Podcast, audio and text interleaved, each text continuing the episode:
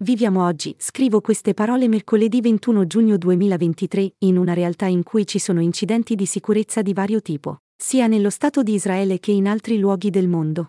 Quando una persona viene attaccata in un incidente del genere, come sappiamo, ci sono due possibili risposte. Una è, ovviamente, combattere con gli aggressori, e la seconda è scappare. Ma quando si tratta di una persona disabile che cade in una situazione del genere, molto spesso nessuna di queste due reazioni è possibile, e così si crea una trappola mortale.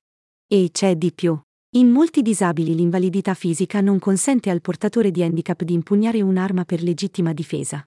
Utilizzare in una situazione del genere.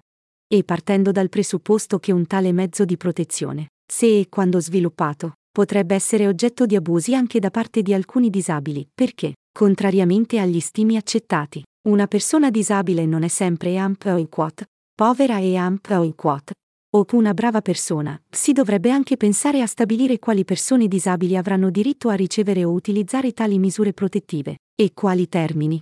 L'autore è Assaf Binyamini, un residente del quartiere di Kiryat Menachem a Gerusalemme, Israele.